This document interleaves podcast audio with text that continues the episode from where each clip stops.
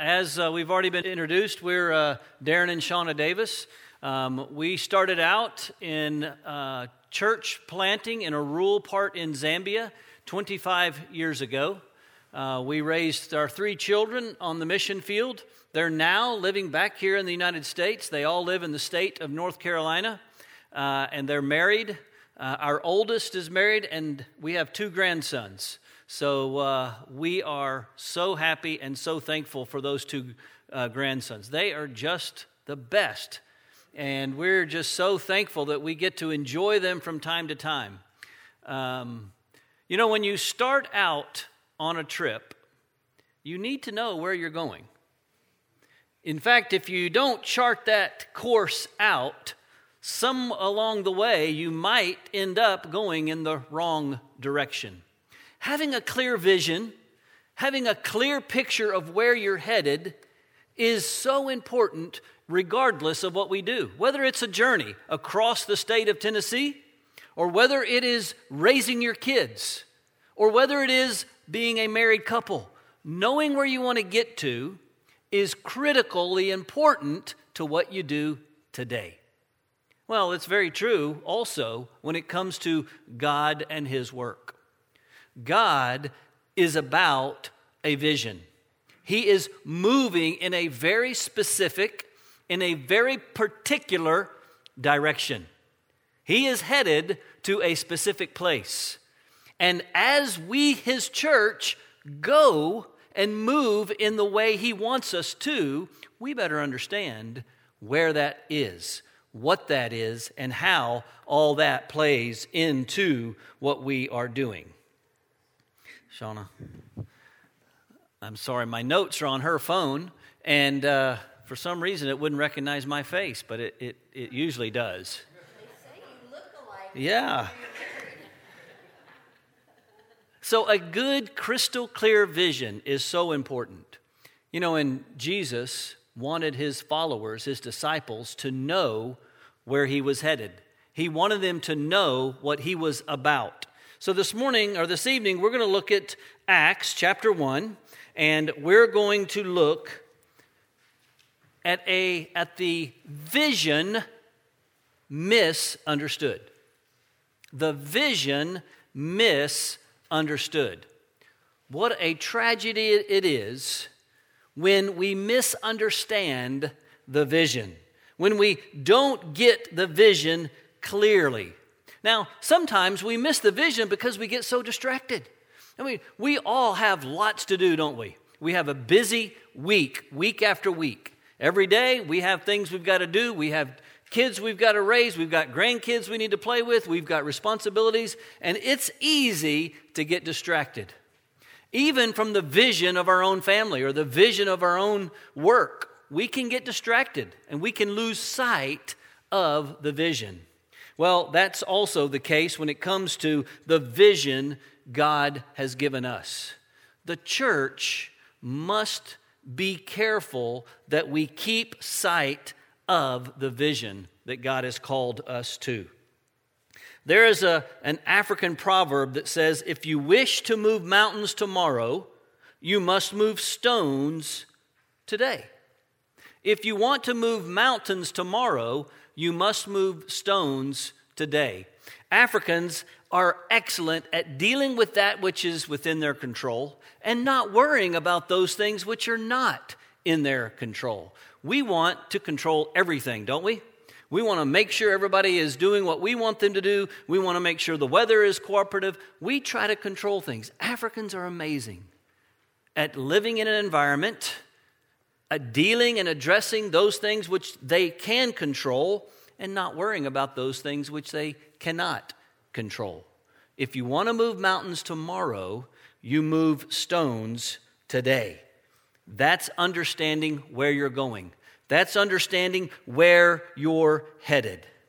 Now, as we move into Acts chapter 1, this is right after the death, burial, and resurrection of our Lord and Savior Jesus Christ. He was about to ascend to be with the Father. So his vision was very much on his mind, very much on his heart.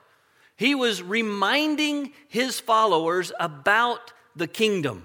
In fact, as he prepares for his ascension, he reminds them, and he, he reminds them that the kingdom of God is at hand, that the kingdom of God is not of this world, that the kingdom of God, one has to repent and turn away from their sins. We are to be a light.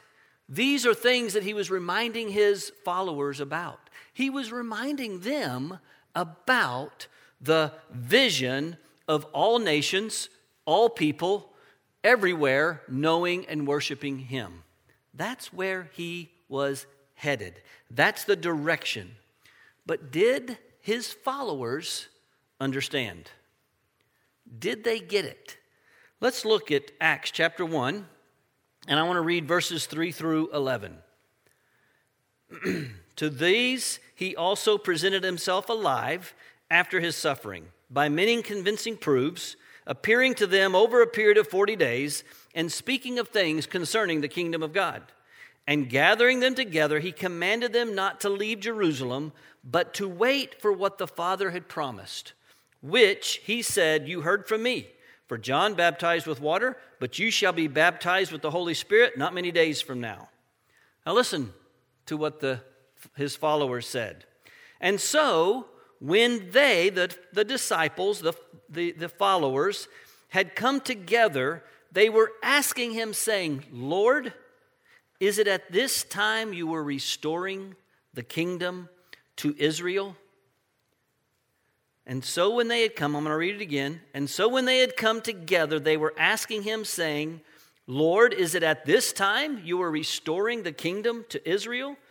He said to them, It is not for you to know times or epochs which the Father has fixed by his own authority, but you shall receive power when the Holy Spirit has come upon you and you shall be my witnesses, both in Jerusalem and all Judea and Samaria, and even to the remotest part of the earth. I want us to look at that verse 6. And I want us to understand that this is the vision misunderstood. The vision misunderstood. Now, Jesus had cast that vision, he had declared that vision, he had communicated that vision, but the disciples didn't get it. What did they say? Is it at this time you are restoring the kingdom to what? To Israel. How easy it is for us only to see the people right around us. How easy it is to think what God is doing is all about us, all about our country, our nation, our family, our people. But what these disciples, as they think about Israel, God is saying, No, you misunderstand. You are not getting it. What a question. I'm sure, I would think, if Jesus could get discouraged, he would have been. I mean, he had been telling them, he had been teaching them, he had been sharing this vision with them, and they still think it's all about Israel all about their own people. It's an, this is either an extremely unfortunate question or it's a reasonable question. I'm not sure which one Jesus would say it is. John Piper argues that it's a reasonable question because the, the apostles that they knew the Old Testament promise of the outpouring of God's Spirit. This is seen in Ezekiel, the book of Ezekiel. So some would say this is an understandable question that the restoration of Israel would be, uh, would be on their mind. John Calvin, on the other hand, stated that there were as many errors in their question as there are words in the question. So John Calvin, he saw this as a, uh, as a question full of errors and misunderstanding regardless of what we, whether we think it's reasonable or whether we think it is extremely unfortunate. The reality is, it is a misunderstanding of the mission and the vision that God has given to us. You see, the vision here is very ethnocentric. It's very us focused. It's very me centric. So, what does Jesus do? If we look in verses 7 and 8, Jesus patiently, carefully restates the vision. Restates the vision. the apostles misunderstood it, so Jesus says it again. It is not for you to know when. It is not to, for you to know times or epochs which the Father has fixed by his own authority. You see, the Father is the one that knows these things. We do not know God's plans. We don't know His timing. We don't know when He's going to come and restore uh, us to Him. We don't know when these things are going to happen. And, and uh, uh, Jesus says, hey, apostles, disciples, don't worry about what you can't control. Don't worry about what you have nothing you can do about.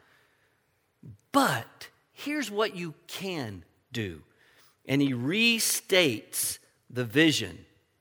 He says, But you shall receive power when the Holy Spirit has come upon you, and you shall be my witnesses. This is something they had heard before. This is something they had recognized before. You will be my witnesses. Not only does he say, You will be my witnesses, but you have the Holy Spirit is going to be given to you. You will receive power from him. He will be with you. He will work through you. He will make this possible. And you shall be my witnesses. Where? He lays out exactly where. You'll be my witnesses in Jerusalem, in Judea, and Samaria, and to the remotest part of the earth. You see, this vision that was misunderstood, Jesus takes it and patiently, carefully, with kindness and carefulness, restates and clarifies hey, this is what this is about. It's not about me restoring the kingdom to Israel. It is about all people in Jer- Jerusalem, all people in Judea, all people in Samaria, all people in the, to the uttermost parts of the earth, knowing that I came, gave my life, and want to redeem them. He wants them to know about Him. This is the vision restated. Oh, this vision is beautiful. This vision is a vision of all. It's not a vision just for Memphis, is it? It's not a vision just for Tennessee. It's not a vision just for the United States. It is a vision that is for all, all tribes, all people, all nations, because He covers every square inch of the earth in verse 8. He says, Jerusalem, that's like Memphis, that's where they were. He said, Judea, that's like Tennessee. Samaria, that's like the southeast. The uttermost is the ends of the earth. The uttermost. God has the uttermost on his heart. You see, his vision is for all. His vision is for every. His vision is so that every nation, every tribe, every language will know. And where there is a misunderstanding of the vision, he is quick to graciously, with kindness, with respect, and gentleness, restate it and make sure we don't miss it. And here's the thing all believers have a helper. All believers have a helper. He says, But you shall receive power when the Holy Spirit, when we believe as Baptists, when we turn away from our sin and we confess that Jesus Christ is Lord the Holy Spirit is given to us. We have the Holy Spirit, therefore, we are all equally capable of being His witnesses. Are we doing our part? Are we doing our part to engage in this vision? Are we doing what God has called us to do? Are we taking that power that the Holy Spirit is, because of the Holy Spirit living in us, and are we engaged in sharing and helping others know and understand Jesus Christ. Titus chapter 3, verses 3 through 7 says, For we ourselves were once foolish, disobedient, led astray, slaves to various passions and ple- pleasures, passing our days in malice and envy, hated by others, and hating one another. But when the goodness and loving kindness of God our Savior appeared, He saved us. Not because of the works done by us in righteousness, but according to His own mercy, by the washing of the regeneration and renewal of the Holy Spirit, whom He poured out on us richly through Jesus Christ our Savior, so that being justified by His grace, He might become heirs according to the hope of eternal life. That is us. Redeemed, transformed, Holy Spirit empowered. In my first year in Zambia, I met a, a man named Hastings Chipango. Hastings Chipango was a drunkard. One day, when he was walking back to his grass hut down a road, he was stumbling and falling over. He was so drunk. He matched this verse of Titus chapter 3 uh, foolish, disobedient, led astray, slaves to passions and pleasures. This verse is what Hastings Chipango was. He was a drunkard. He would walk down the road and he'd fall over. Well, one day, another Zambian man, as he passed Hastings, he tried to witness to him and Hastings was too drunk to understand. So he took a track and he put it, he gave it to Hastings, and Hastings went home. He passed out. The next day he woke up and he read that track. He tracked down the man that gave it to him, and he was miraculously saved. He turned away from his sins. He turned away from his drunkenness. He turned away from uh, that which was uh, enslaving him and he began to live for the Lord. His wife is named Mary, they had children. The whole family was transformed by the power of the gospel. Just like you, just like me, the Holy Spirit was given to him. And, the, and, and he knew that he was empowered by the Holy Spirit. I mean, after all, it says it right here You shall receive power when the Holy Spirit has come upon you. We believe that we have the Holy Spirit. He believed that he had the Holy Spirit, and he began to share the good news of Jesus Christ. He began to tell people what God had done for him. Within uh, a year, he, was, he had started a church. A few years later,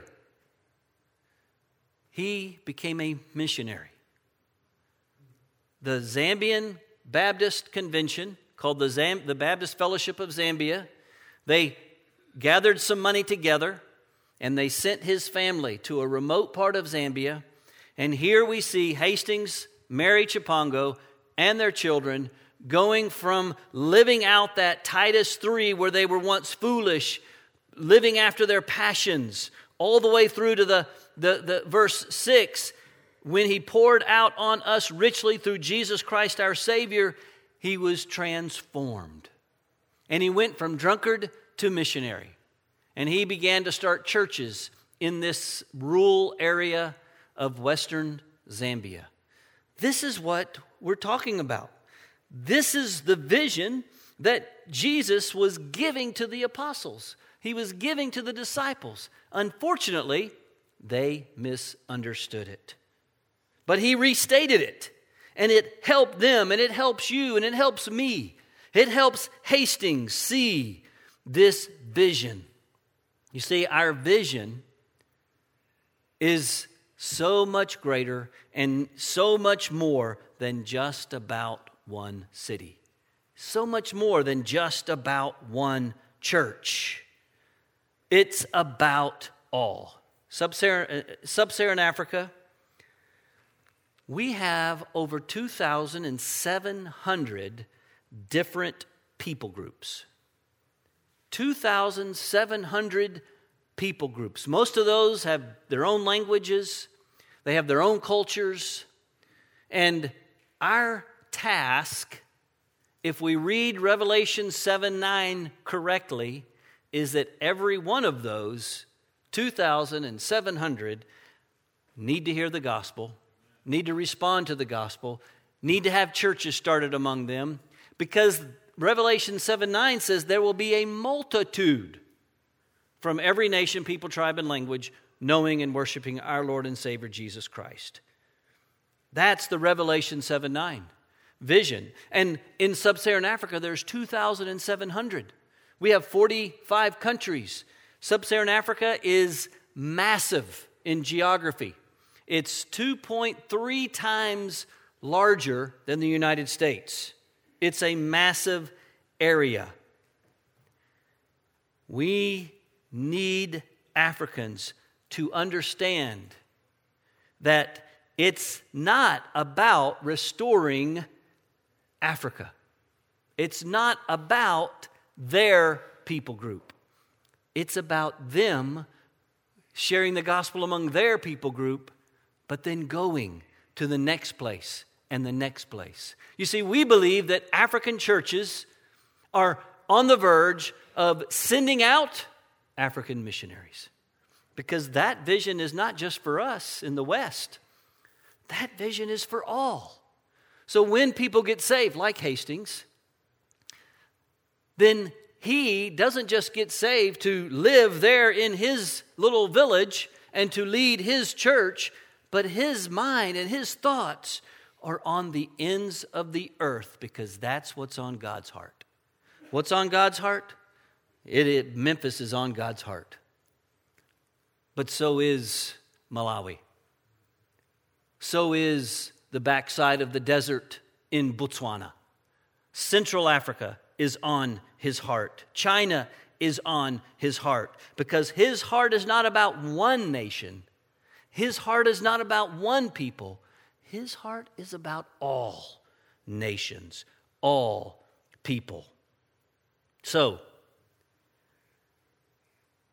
as we think about this vision, this vision that's for all, as we think about this vision that was misunderstood, as we think about this vision that, that Jesus clarified, he correctly clarified, is our vision for our life, for our family, for our church.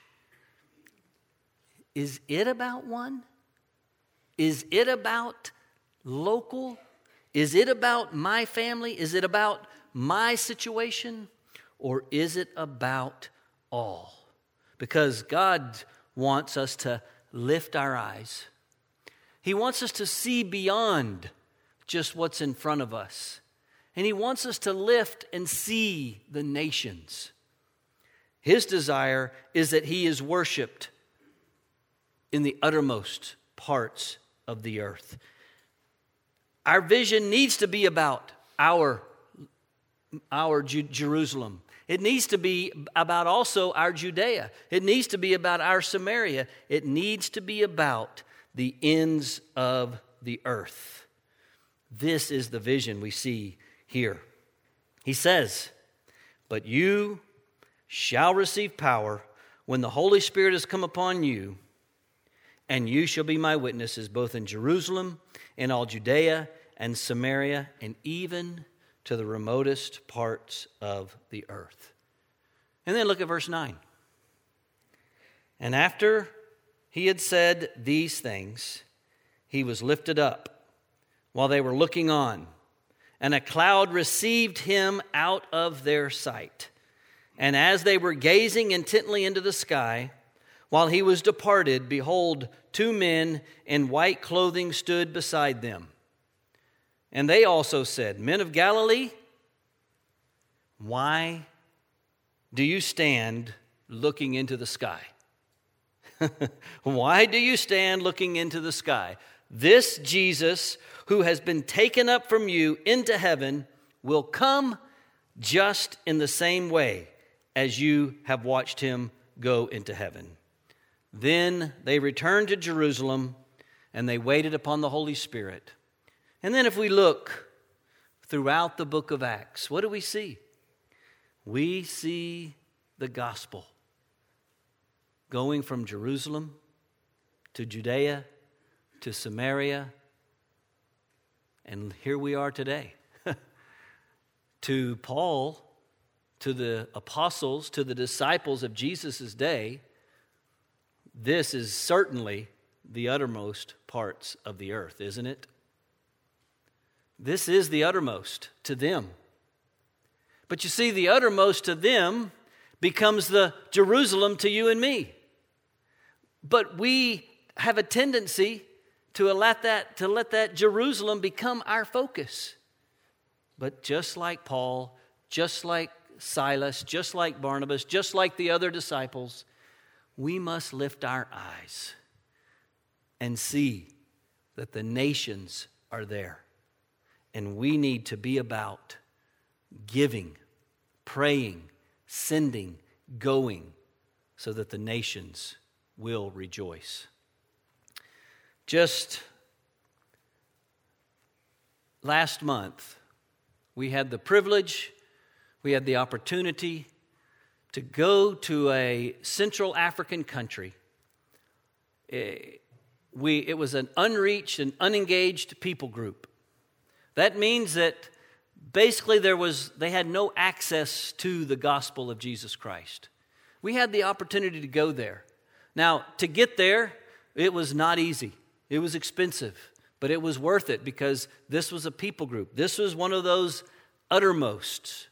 This is one of those people groups that God wanted, wants to be worshiping around his throne.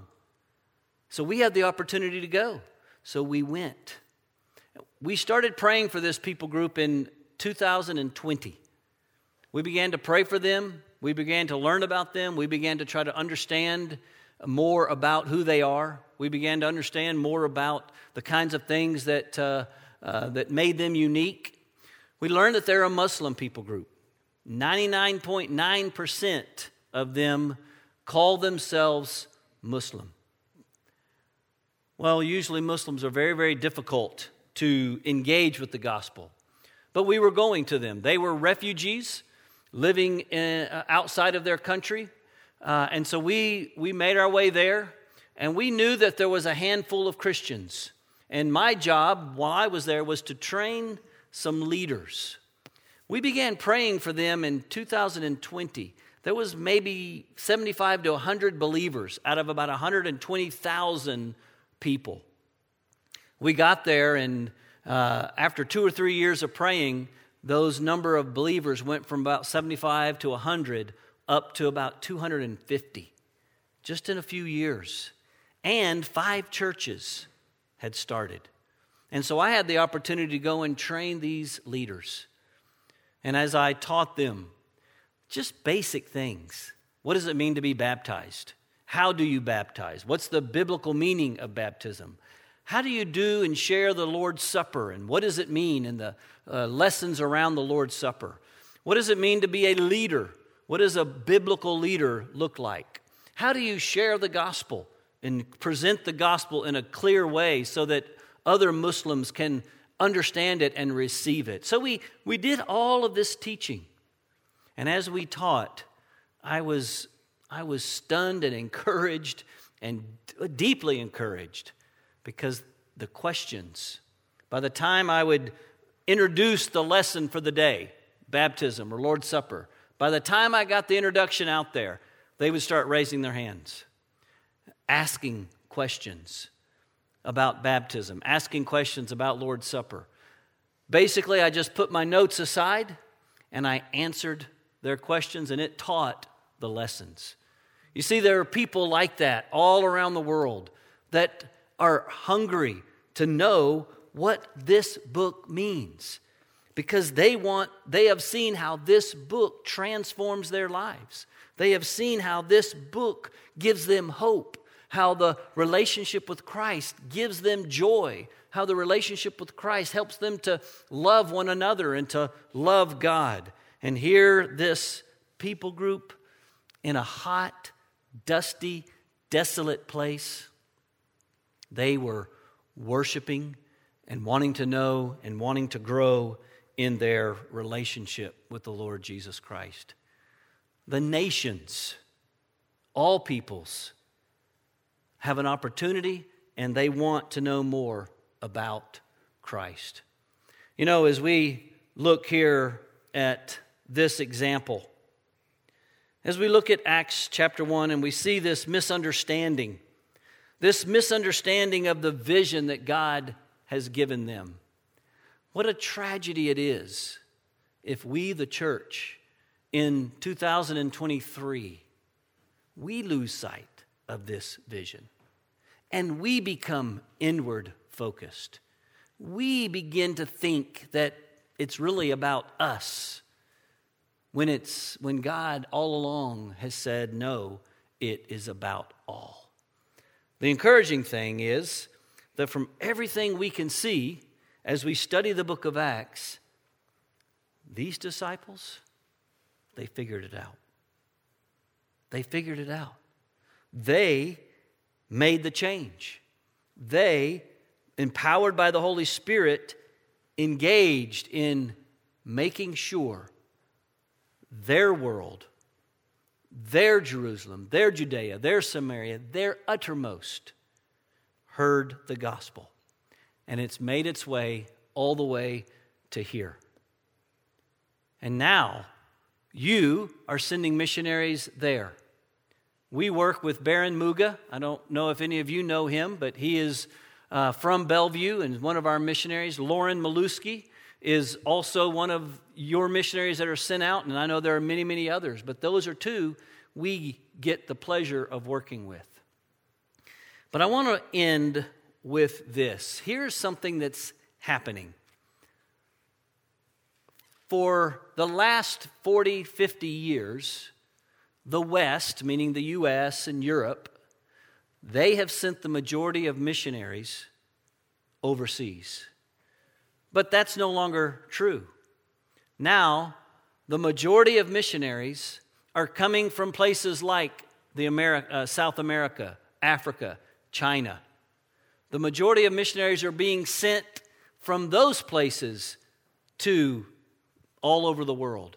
So it used to be that the West sent missionaries to the rest, but now missionaries are being sent from everywhere to everywhere. And this is what God's plan is. Because just like that Hastings Chipango, who stumbled down the road and was drunk and f- fell over, got saved. What does God want to do with him? Is the same thing he wants to do with you and me. Give us a passion and a heart for the Great Commission. Because all nations, all people need to hear and be taught all things so that their people can, be, can worship. Because the Revelation 7 9 vision is for the, uh, uh, the picture is around the throne. I mean, imagine this we're around the throne and we're with people from all over the world. They look different, they sing different, they talk different. We're all together worshiping the one, the one who deserves our worship, our Lord and Savior, Jesus Christ. That is what Acts chapter 1 verse 6, that misunderstood vision, God corrected that vision, corrected that misunderstanding, and now he says, lift up your eyes, see the nations and engage the nations for his glory. That's what we have the opportunity to do. We do that because people like you are are giving, praying, sending, and we want to thank you for that. We've had the privilege of serving for 25 years. Many people ask us, well, I mean, uh, what a sacrifice. But we would tell you that it is a pure joy. We love it, we enjoy it. We miss seeing our grandsons, we miss seeing our kids, but we get to be, we get to watch God engage the nations and we get to serve Southern Baptists, Southern Baptist churches, and we get to be about seeing the gospel go to the nations. Thank you for allowing us to be here. Thank you for allowing us to share this with you. And thank you for the part you play in engaging the nations for Jesus Christ. We are eternally grateful and we are so thankful to be here this week. Let me lead us in a word of prayer and I'll turn it over. Father God, we thank you for your goodness. We thank you for your kindness. We thank you for this clear vision that compels us to go to the nations. And Father, I, I thank you. Because of this vision, the gospel made it to Tennessee, the gospel made it to the United States. That was the uttermost. And now the gospel is moving around the world. And Father, we pray that you would help us and allow us to be a part of what you're doing to engage the nations for your glory and for your kingdom. Father, help us not to misunderstand this vision, but help us have a correct understanding of it and engage in it, be a part of it, and watch you impact the world for your glory. In Jesus' name we pray all these things. Amen.